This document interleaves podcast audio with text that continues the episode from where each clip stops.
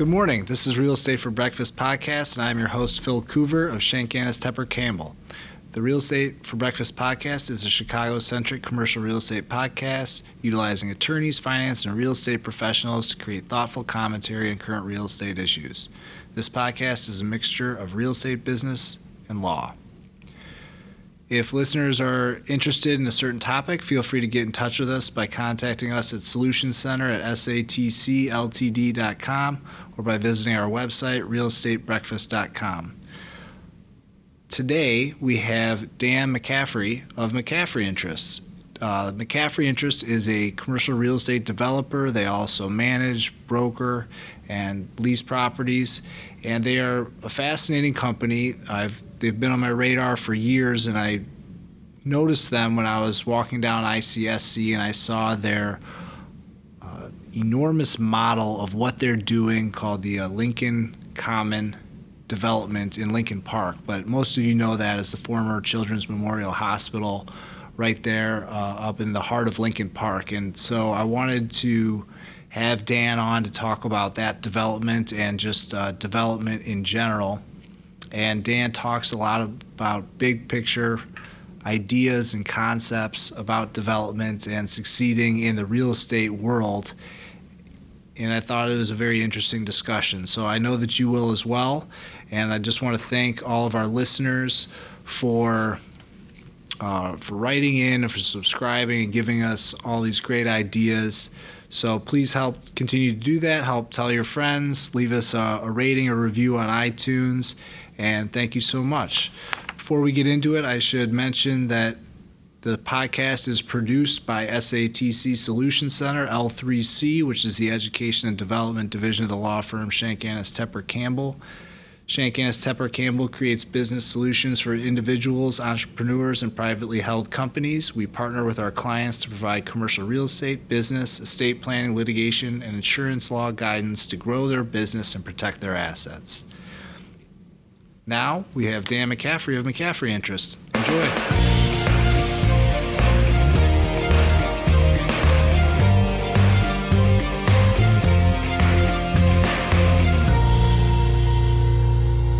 Real Estate for Breakfast podcast. I'm your host, Phil Coover. I'm here with Dan McCaffery of McCaffery Interest. Good, good morning, Dan. Good morning. Good morning. Dan, thanks for agreeing to do this podcast. I really appreciate you doing it. I'm really excited to learn about some of your projects here in Chicago. But if we could just start, I was looking over your bio this morning and I was wondering you went to school in Canada. How did you wind up in Chicago developing over two billion dollars worth of properties. Well, you have no choice. I got married young, and she said I should do it. That's she fair. Threw, I was a school teacher. I mean, I've told a lot of people this story, and it's but it's true, and it's kind of neat. Maybe a little bit, somewhat inspirational for some. But I was a school teacher, and uh, you know, was doing rather well, kind of young, um, and got bumped up into administration, and I soon realized I was a school teacher because I really liked the kids. I wasn't so sure I liked the teachers when I became an administrator. I don't mean to say anything bad about teachers, but being an administrator is a lot different than being a teacher. So my wife spotted that and said, "You really ought to look around." And she made a introduction to a guy that made an introduction. The guy hired me on a whim to go into real estate, and it turns out the company I joined ended up being one of the biggest companies that exists today, you know, through a couple of mergers. Sure. And uh, they own the World Trade Center and all of this kind of stuff. So I split off from them on my own in 1990, but they're the reason I moved from Edmonton to Minneapolis to Chicago. And then in Chicago started my own shop. And that was about 20, 25 years ago or so? No, 27, I think. 27, yeah, 27 now. So you your shop does a lot of different things. Um, I, I was first became aware of your shop through your development that you do. A lot of really large scale projects. Um, is that something that uh, you really have a great passion for? You know, uh, Phil, I'll tell you this: when you, I, I, I explain it this way, whether I'm full of baloney or not, I'm not sure. I could be, but I think in the real estate business, when you do something successful, something, something, um, you catch the eye of uh, your fellow real estate people, brokers, and so on and so forth. And if you did a duplex, someone's going to come to you and suggest you should do a fourplex. And if you do a fourplex, someone's going to say, "Whoa, you did a great job with that. I've got an apartment building you could do." If you do an apartment building, next thing you know, someone will come to you and say, "Listen, I've got a tract of land where you can do ten apartment buildings." So, it's not that we specialize in big projects, but there is no doubt about the fact that we have either allowed ourselves to be seduced into larger projects, or it just the appeal of larger projects has attracted us. But we do some small ones too, but the large ones get, they get all the noise. Well, that's a great segue into the Lincoln Common. Mhm. Uh, it's a very large project uh, for our listeners. It's the old uh, Children's Memorial Hospital in Lincoln Park was is the site of it, and so tell us a little bit about that project. But also, I'm just curious uh, what attracted you to that project. Okay, again, not, not meaning to be humorous, I just tell you the truth, not much attracted me to it originally. Really? I was, I was kind of down on doing it, but, uh, I, I must have been susceptible to the, to the, uh, allure of a young woman. The young woman in our office lived there, up in that area, Yeah. and beat on me, literally, for weeks, saying, we should do that project, we should do that project, we should do that. So, um, she convinced me, and, uh, it took, it did take some convincing to respond to the RFP. And then to my surprise, uh, we won the RFP. So that's how we, we got into Children's Hospital, and, uh, I'm glad we did. I mean, it's obviously um, a wonderful, wonderful opportunity. Um, but part of my reticence um, was kind of justified. I mean, we're getting near, we're getting very near five and a half years Yep. that we've been involved in it, and we've just now broken ground. And I draw that to your attention because the glamour of what looks like big projects, in the time period that it's taken us to get that project going, there are small real estate companies all over the country that might be on their sixth project. You know, Right. they can turn them out quicker and a little less stress and a little more, a little more, uh, you know, maybe maybe that maybe it's easier, maybe it's more fun, but there is no doubt uh, about the fact that we love it. It's going to be a great project, and we are now underway finally. Yeah, well, I was just admiring your model out Yeah. in the in the front. That's what actually that's what sparked my interest in doing this podcast with you. As I saw the model out at ICSC. Oh, sure. Yeah, that's a great way for people to visualize the really the scale of it. Um, 100,000 square feet of retail, 538 apartment buildings, 40 luxury condos, senior living, parking, and multiple pools, green space. I mean, it's going to be the, the crown jewel of that area, I think. We sure intended that way, because if it's not, shame on us, you know, because when you, when anybody gets an opportunity to have um, a shot at recreating a six acre area within a, a wonderful community, you know, a community that some would say doesn't need it, others would say, yes, it's great. But nonetheless, getting six acres contiguous uh, acreage to, uh, to do a master plan in a very established area, that's, that's quite a challenge and an opportunity. Right. Well, let's back up a little bit. I was thinking when you said uh, there was an RFP, a request for proposal. Mhm.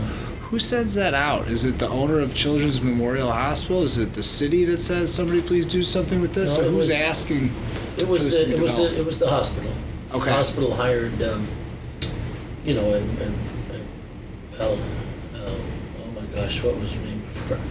Anyway, Bob Wislow's company, before Bob's now with CBRE, as you know, but, um, Marty Stern was the representative consultant hired by, by Children's Hospital to uh, solicit the proposals. And, uh, that's how we got it, when we got it. So, what does your process look like when you have? So you say to yourself, "I have six acres here of available space." Um, just in the in broad terms, how do you come up with the vision to uh, to generate that sort of thing and to forecast the costs and what you're going to do. And and I notice you have a great partner in Hines that you're working with. And so, how do you decide uh, what kind of partners you want to work with on given projects? Well, uh, first to the, to the vision, you know, the vision is, uh, the RFP comes to you and you see the land and then you have to do a little bit of imagineering. Mm-hmm. And as you Imagineer, um, work with a contractor, a good friend, and try to estimate the costs that would be associated with having that dream realized, and then you work backwards to a land price. And you submit your, submit your bid ba- based on that, and hope to hell you haven't made too many mistakes, you know? So we, that's precisely what we did, and uh, in fact, um, we bid against, or competed against Hines, and competed against Related and all the big guys. So it's a, it was a matter of, some matter of pride for us to have been selected. I think we did a good job. We, we, um, we not a, I, we're told we didn't offer the biggest price. I'm not sure about that. But um, a compliment that we received was that the hospital board or others, I'm not sure, thought that we were of the character that could be properly received and accepted in the community, that we would do a good job with the community. It was very important to the hospital not to offend the community. So that and I guess our price and other things, we were chosen. And then we went through the, um, know, the whole approval process, which is, you know, that's, that's a, that's a challenge and a half. But we got through that and when we got everything approved or basically approved, then I, I realized it's, uh, it was a big nut, you know, the big, big, big chunk to chew at one time. So I have nothing but great respect for the Hines people. So I approached them and said, would you like to partner? So that's how we've ended up now in a partnership and they're fabulous people and fabulous companies. Right. They also have a lot of great projects. Great projects, super great. When you were talking about the approval process, are you referring to the city approving? Yeah, yeah. Yeah. Now, the city, you know, surprising people say the city process. You know, give the government its due. The city, the city approval process is fairly black and white. You know, it really is. They have rules and regulations, you follow. It's, uh, but one of the rules that they have is they basically look at you and say, well, what did the community think about this? And of course, that drives you into the, the uh, living room of every, every house in the community, you know? I mean, everyone has an opinion. And, um, and the more you ask for their opinion, the more opinions you get. And then every once in a while, you might even uh, ignite a, a flame, either positive or negative, but you have to deal with both. You know, so that that's the community process rather than the city process is what really takes the time. Yeah, right. Um, do you find that now that you've done so many projects that it's easier for you to get city approvals because you do a lot of work here in Chicago, that also in Pittsburgh and uh, it was Washington D.C. and Denver. Yeah.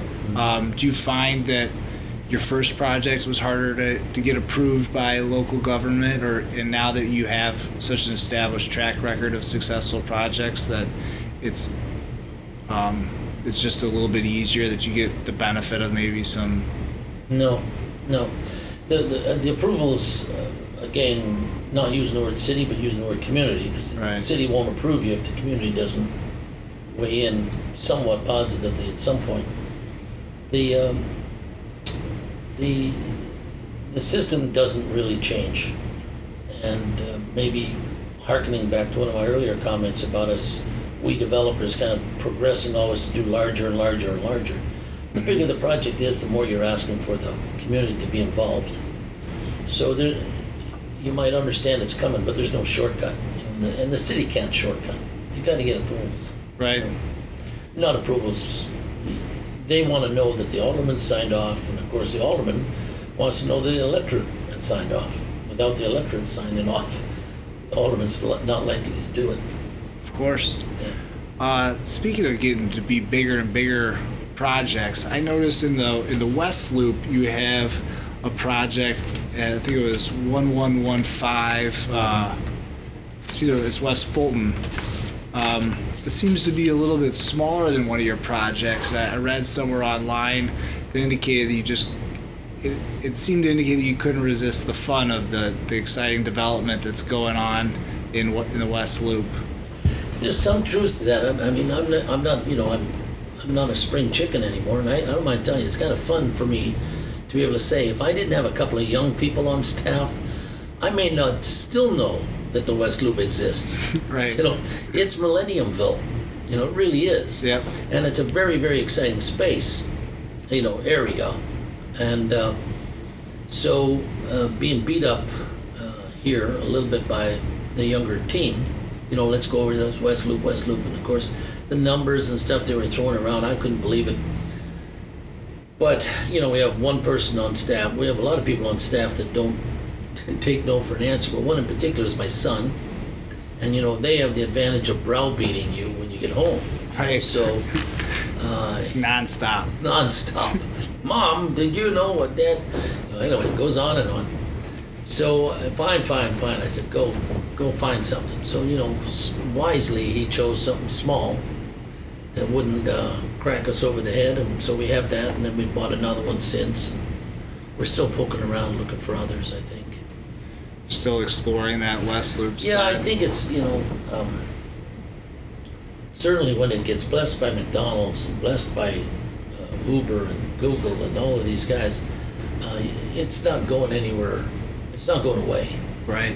It's and then you can take a lot of peace in you know the fact that south of Market in San Francisco and the meatpacking district in New York and the strip district in Pittsburgh, which I guess we were the pioneers for that one.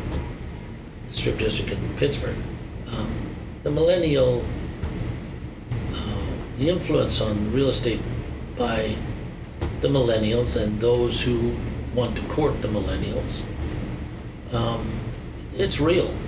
You know, they, they like to have these uh, real urban areas, but they're not apparently, it would appear, how about that for a qualification?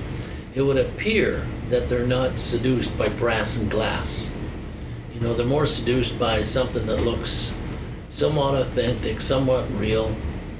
Um, you know, I commented on the fact that you have a tie on. I hope your audience doesn't mind me saying that. I normally do. I'm do. a I did conservative lawyer. I Yes, right. always always show up with the tie. Yeah, I'm a conservative guy myself. I had a tie on yesterday. But, you know, I get up and down the elevator here, even in the Hancock now, where we have, you know, a lot of uh, PR firms. Jeepers, you know, the world's changed. You know, you go to work in any, any Right, number of outfits A lot of people in the building with shorts and flip flops. Yes, shorts and flip flops. Yeah, absolutely. So um, those areas that those areas that are more amenable to shorts and flip flops in all the cities in the U.S. Those areas are growing like crazy. Gaslamp District in, in San Diego, downtown L.A. Downtown L.A. had been abandoned, as most people know, for places like Orange, Orange County and so on and so forth. Hell, downtown L.A. now is just alive, but it's alive with with the Fulton Market esque development. Sure. Yeah. Yeah, well, I think you're being a little modest. You say you're no spring chicken and you need help of your young staff. Because I just I noticed that you've had when I was looking at your projects, a couple things stood out to me. It seemed to be that there's a lot of them were projects that would be in areas that appeal to the millennial market. Um, you you do have a lot of mixed use, a lot of retail as well as residential projects, and they all seem to be near mass transit Yeah. um, in, in quality mass transit. Uh, is there a certain theme that you're going for? Do you feel like near mass transit is something that lasts? You know, honestly, nothing would please me more than be able to say to you that I had a checklist and I won't buy if it's outside the checklist, but it's just not true. I, I think if, if to give myself and anyone here in the office credit, I often say we could drive by the next great green field in America. It's ready for massive development. We wouldn't see it. When we drive down, when I drive downtown a couple of the others, you know, you just can't help but notice something that's either beautiful and run down or in a great spot and there's something open next to it. The one in, there's a project in, that we did in D, DC area, Clarendon, Virginia. It was a recycling center. Hmm. Recycling, and all around it were these beautiful homes and all the rest of stuff. And, you know, the family had owned it for years, and I said, holy mackerel, if you, if you own that, you could do something. That turned out to be a super winner. But it's not particular genius, you know, it's just that we were in an urban area and then whoop, here's this big open space. What's it doing? Yeah. But I don't, I don't see it when I, you know, drive into a suburb so much. I really don't. Right. Um, I was just so focused on your story right there. I got lost on my questions. Um, Good storyteller. so, you know, kind of just furthering that question, what do you look for? Is it urban areas, something that, uh, you know, let's, when you finish the next project, do you always sort of just naturally have something coming on online? Or are there times you say, I'm going to go find a project? Well, the, the reality is, okay, there's a reality to it. It's not, it's not all wishing, by golly. You build a company, and the next thing you know, you've got a hell of a payroll. Know, you- it just happens, right? Because you, you can't do this stuff by yourself. You have to have really talented people around you, hardworking people. And uh, you look and you holy mackerel, uh, we got a payroll to meet. You know, n- this year, next year, the year after. And so you do get on somewhat of a treadmill. You, know, you can't kind of help it because I don't like to lay people off. I wouldn't, you know, in the troughs and so on and so forth. Don't lay people off. So I ask people to work extra hard when we're, things are going well. But uh, we always have, uh, we're always very receptive to hearing about the next deal because, as Children's Hospital would show you, you know, the next deal, you may not get a dime out of it terms of fees or anything for two or three or four years. Right. So you better have a few things in the pipeline to feed the beast, you know, because the, so we're always scouting, you know, we're always scouting around, but it's not, um, again, it's not as uh, program oriented as you you might imagine because it's just not. You know, if we again, great thanks to the brokerage community. We get a lot of phone calls. Hey, how about this? How about this? How about this? So you get a lot of those. So it's not like you have to get in the car and go screaming around. Sure. People bring you opportunities, um, and um, you really owe it to yourself and your company to take the time to go look at them. When you complete a project and you, you have the development done, do you prefer to hold on to that asset for a time period or do you prefer to sell it move on to the next project? It, that more, more of that depends on who financed it with you. Um, I would love, I'll tell a funny story. This is a cute story. You know, I bought the old Nike Town site for 23 million from my former company. Okay. We put some money into it and we sold it for 43 million. And I, my little piece of that, because I didn't own the whole thing, I didn't have the 23 million in the first place. But my little piece of that, I got a couple million dollars and three million dollars. Wow, I'm on Easy Street. You know, so 23 to 43. As you probably know, it sold last spring, a year ago, for 294 million. Wow. So my 43 million dollar, you know, great idea, Dan. Sold for 240, 293. So you asked me, would I like to hold things? Of course. But I couldn't hold them because I quit my job. That's my basically my first project. So you need money. Now later on, uh, Clarendon, the one I was telling you about in Virginia, to build it was 130 or 110 or something. You have to partner with an institution. With institutions, as you well know, in the real estate business, the people in the institution gets paid, get paid and bonuses on the basis of IRRs. So, you know, an IRR means ownership is on a stop clock. Right. You got to sell that puppy now. Boom, you get a great IRR. Today, fortunately, a little bit of a reputation, a little bit of a pocketbook, I can start to look at some projects and say, we're going to hold them long term. And so we don't invite in the investor, the you know the institutional investor that wants to turn them over quickly. So it's not so much what I want to do as what it was necessary to do in order to get to a point where you've got a little bit of a brand and you got a little bit of money in your back pocket, you can decide to hold more stuff. Again, because we got big so fast, you know, the project got big so fast. Right. Couldn't, you know, if I'd have stayed, Yeah, you had to keep going. if I'd stayed doing duplexes, I probably could have kept most of them. But I didn't. When you when you're looking for a capital partner, what type of capital partner do you prefer to have? Well, there again, you know, you, uh, most of them, most of them are quite, you know, they're quite obvious, you know, to, they're, you know, the pension funds and life insurance companies. Right.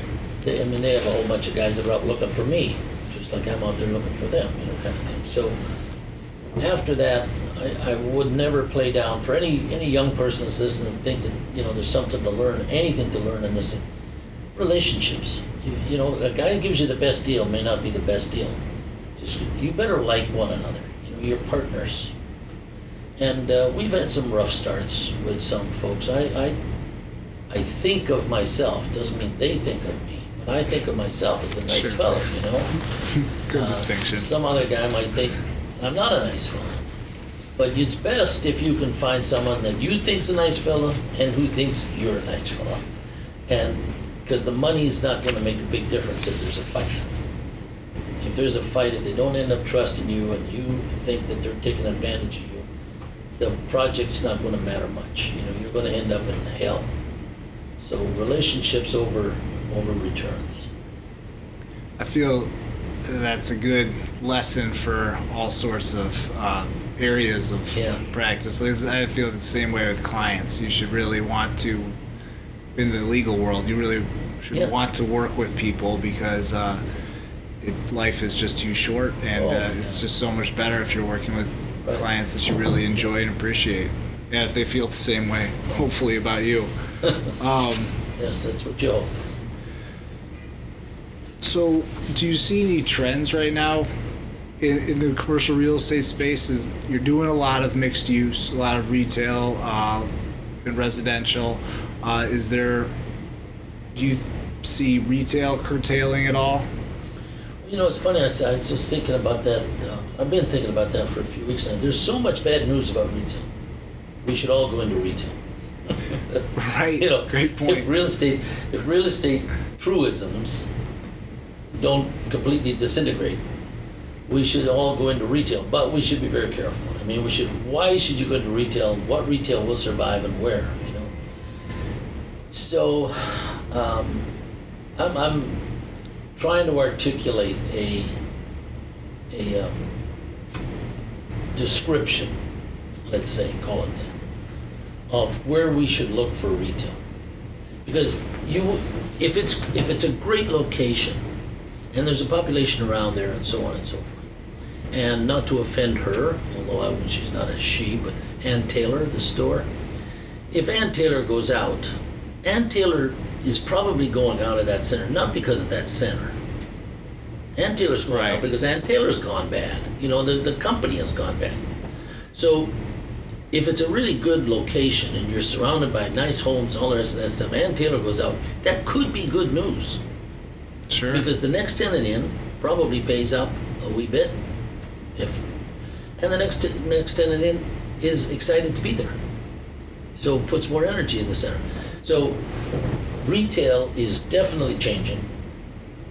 Retail is definitely shrinking, but really good locations are not shrinking. There's still as few of them now as there was before retail started to go bad. One of the fellows said to me, uh, I think I was at ICSC. He said, "You know, we're not overstored. We're under demolished." it's sort of a cute Yeah. you know. There is, there was a rush to build a whole lot of stuff, you know, and a lot of it's on the periphery of the cities. And now you get all the millennials moving downtown and so on and so forth. That's going to change the character of a lot of the further out suburbs. And the story of that store closing is going to be in the New York, in Wall Street Journal saying Ann Taylor stole 10,000, sold, stole, uh, closed 3,000 stores. Well, what if 2,780 of them were in far out suburbs of each city? Right. You know, what if? So I, I think retail, um, all things being as they've been in the past, it's not a bad place to look right now. Yeah, your comment about if everyone's saying retail is going south, that we should go to, it kind of reminds me of when, right after the crash in 08, Warren Buffett, a few months later, was buying stocks of everything. Yeah. Yeah, just go the other direction. The other way. Yeah, and you, but, but you would do it, like I said, you know, I haven't come up with the definition of what we should go scouting for, but most, most definitely, um, the character of retail is changing. You know, it's, it's not good enough just to put in a bunch of stores. You know, people want to go to some place where they, it's like, it's like a restaurants and bars. Yeah. Or, la- or a better example is ladies' dress shops. Best ladies' dress shop in the city will not survive unless it's got other ladies' dress shops around it. Women don't go to a dress shop to shop. Women want to go where there's seven dress shops close proximity to one another. So Yeah, they it's can convenient. look Right. at different stuff. Com- compare and contrast, know they're not being, know they're seeing all the options. So I think there's spots where retail will continue to survive quite handily and maybe even exponentially because of all the closings. Right. You know, yeah, you close a certain percentage, and you know the internet is definitely a player. But I, I do believe there's going to be an upside to that. You know, a leveling off, where it just grows as normal. Everyone, everything else grows, normal.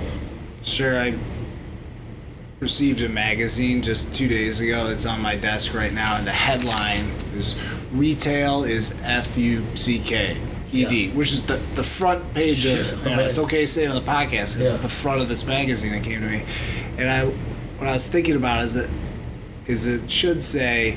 25% of retail, which is big box and surrounding Right. You know, all, uh, all bad areas is FUCK. FUCK. That doesn't make for a good headline. no, it doesn't doesn't. sell a lot of newspapers. No. Yeah. Um, I I wanted see to. that. I see that headline used a lot when it comes to the GOP. Yeah, I do. Um, I don't believe that either. so I wanted. I always like to ask people, um, what is their biggest failure? That's a little bit of a dramatic way to say it, but just what do you have a project that you're that you're always like, oh, I wish I had that one back. Wish I would have did that differently. Uh, yeah. Yeah, there's one that always comes to mind. It's uh, in Minneapolis, and it was I, would- give give our team a you know a B plus for a good try, but no, easy to deflect blame, I don't intend to deflect blame. I should have been smarter, but we accepted an extraordinary challenge to build a project in an area that I knew well and that had a history of being bad, bad. And um, then, you know, my Irish stubbornness got, got in me. And I said, ah, I've got to make this succeed. I'll make this succeed. But the, the winds of change in the city weren't there at the time. And uh, in a way, I took on the politicians, I took on you know, those, the negative sayers, and I should have listened to them both. Well, the politicians were part of the problem. They, they wanted, they wanted X. I wanted Y. And so the compromise was Z. But Z was no good. I should have known it. Right. And they wouldn't have known it because they're politicians. They wanted to jam something into a, s- into a site that the site wasn't ready for. And I went along and did a poor job of it. Now, for, fortunately, um, my uh, lender and partners, we, we got out with the skin of our teeth. But I never felt good about the project.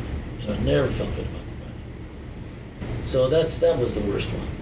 and only real bad one, I think. And that's, that wasn't all that bad, we all got our money out. But it was, uh, it didn't make the difference that I wanted it to make in the city. Have you still uh, kept your eye on the, the South Shore project? Yeah, um, yes, I have, yeah. Okay. Uh, what is your favorite building in Chicago? I always like to ask people that. You get a lot of different answers. Yeah. You know, I don't think. I think a building, every time I go in it, I like to own it. It's that Santa Fe building where Skidmore has their offices. You know, it's an old building, it's beautiful. It looks out on the lake and on the park and all the rest of that stuff. It's gorgeous, but I don't really have a. I don't, other than going around to these beautiful old buildings. I mean, Sure. You know, because they're you're not going to see them. Well, you might now. The way things are going over in Fulton Market, people may do some extraordinary old buildings. You know, extraordinary looking old buildings. Right. Right. But uh, Like the CAA buildings- renovation. Yeah, That was that's that was very very clever very daring. redevelopment. Very daring. You know, I tell you what, not afraid to say it. I walked through that doggone thing five times, six times. I go to the front and I say, oh, we gotta have this, we gotta have this. And then I get to the depth of it and the L shape and stuff. Oh my God, it's impossible. It's impossible. These guys did a great job. They did a great job. Hats off. Really um, tremendous. It is. It's a beautiful Yeah. building. And they've made, and they've made, you know, they've taken truisms, again, I'll use the word truisms, something can only be so deep and then the back doesn't work anymore. You know, they've taken things like that, yeah, and you don't have enough lights and so that, and they threw it all out the window. And they put restaurants back in this and a bowling alley over here and this over there. Amazing. Great. Yeah. Yeah. Hats off. Is there something that uh, scares you on a project? I just mean when you're evaluating whether or not to go forward with the project. Is there some some issue that is always a, a huge red flag to you? It's a stay away. Well, the, the red flags would be an early thing. But during a project, the um, thing I, I like to tell myself I'm most concerned with is being careful about the partnership thing. You know, who do you bring in as partner in the financial sense? And, um, you know, do you, do you feel a partner, do you feel a partnership with them? Because one thing's for sure, you should expect something to go wrong. You just, you just, Right. you're damn lucky if it doesn't, but you should expect something to go wrong, and you really don't want to be in a room with a guy or gal partner who is delighted that happened because now they can get rid of you and have the whole enchilada, or you know, says, well, listen, that's your fault, and then you argue over who pays up how much and so on. The ideal world, of course, is to always have a capital P on the word partnership, you know. So, yeah, as we get towards financing anything, it's relationships, relationships. Yeah, it's been an ongoing theme in our podcast. Is that people really value their relationships, and people call it connection business. And I was walking around ICSC, and it's just the. I think real estate is unique in that a small amount of people can create big, amazing things, mm-hmm. like truly physically enormous, amazing things. Whereas you just don't see that other businesses. Uh, the Amazons of the world is a huge company with thousands and thousands of employees. In other businesses, it requires a huge amount of people. But in real estate, if you have a good partnership, you can create some big and some beautiful things. Mm. Uh, I think it's kind of unique to that industry. Yeah, well, it is, um, but may, maybe, maybe what we're both saying is, um, well, these big beautiful things are all subject to a very, a very unforgiving marketplace. Sure. If things turn against you, you know, you're not God nor a doctor. Neither one. So if the market turns against you, um, you should have a partner that understands it's the market that's turned against you, not your partner. And you're not going to turn against your partner. You know, I mean, not, again, not looking for uh, a pat on the back one of the, the project I mentioned to you that went bad, I, I called up our lender and said, you know what? We're gonna stay as engaged as we've ever been managing, but I'm not taking a management fee. I just didn't think, I didn't think we should be getting a management fee while, uh, he was struggling to, uh, keep his principal in place.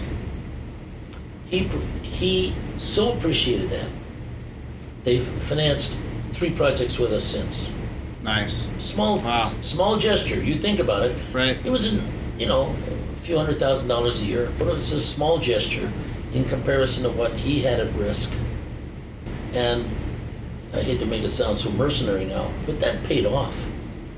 Right. Paid off both in personality, like in terms I've got a personal personality. I've got a friend that's personal friend, not personality, personal friend in a business setting, and uh, and he wasn't afraid of stepping up uh, two more times.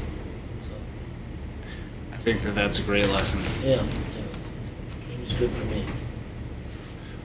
What's your favorite project that you've worked on, if you have one? Um, no, you know, it reminds me when I was a very young guy in the business and company I was working for, which is now Brookfield, was buying a, a guy, a whole portfolio of buildings from a family in Toronto. And the guy, our chairman, told the story that when he was in the room for the final signing of the papers and all that, he said the other guy was so miserable. And he said, look, here I'm paying him a billion dollars for all these buildings in downtown Toronto. The guy's miserable. And our chairman said to him, you know, Mr. So-and-so, are you okay? He says, I'm very sad. These are my stepchildren. And there is a certain amount of that, you know. You fall in love with the damn things, Right. you know, and yet, you know, you have to turn them over, sell them, and that kind of stuff. Yeah, It's not easy. Hate to lose them, but stepchildren. And it's So no nice. favorites. It's nice that you get to work on something that you grow to appreciate and love Yeah. so much. Yeah, It's a nice way to spend a life, a career. absolutely. Well, I don't want to take up too much of your time, but I, I do like to ask people if they have any advice for young professionals, whether it's in real estate or otherwise.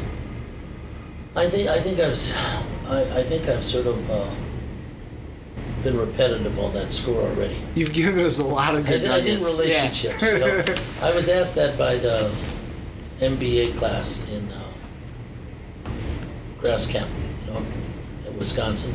Okay. This this spring, and uh, my my comment there was because I think it applies. I, I sort of made a sweeping, a sweeping movement with my arm, and I said, "Take a look around you, and don't forget a single name or a single face, and you'll do great in real estate for the rest of your life."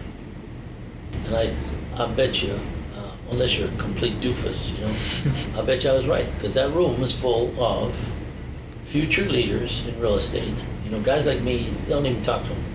Listen to me for a blabber on, but don't get to know me. Get to know guys in real estate somewhere around your age, five years older, ten year, ten years older, ten years younger, and cultivate relationships because there's going to be a star come up.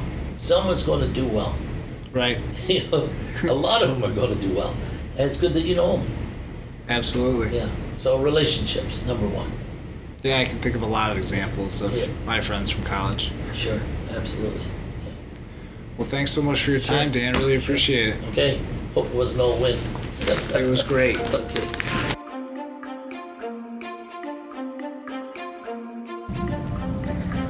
Nothing contained in this podcast shall constitute financial, investment, legal, and or professional advice. No professional relationship of any kind is created between you and the podcast host or guests. You are urged to speak with your financial, investment, or legal advisors before making any investment or legal decisions. Furthermore, the opinions expressed in this podcast are not necessarily the opinions of the SATC Solutions Center, Schenk Annes Tepper Campbell, or any of its employees. This podcast is created by the host and guests' individual capacities.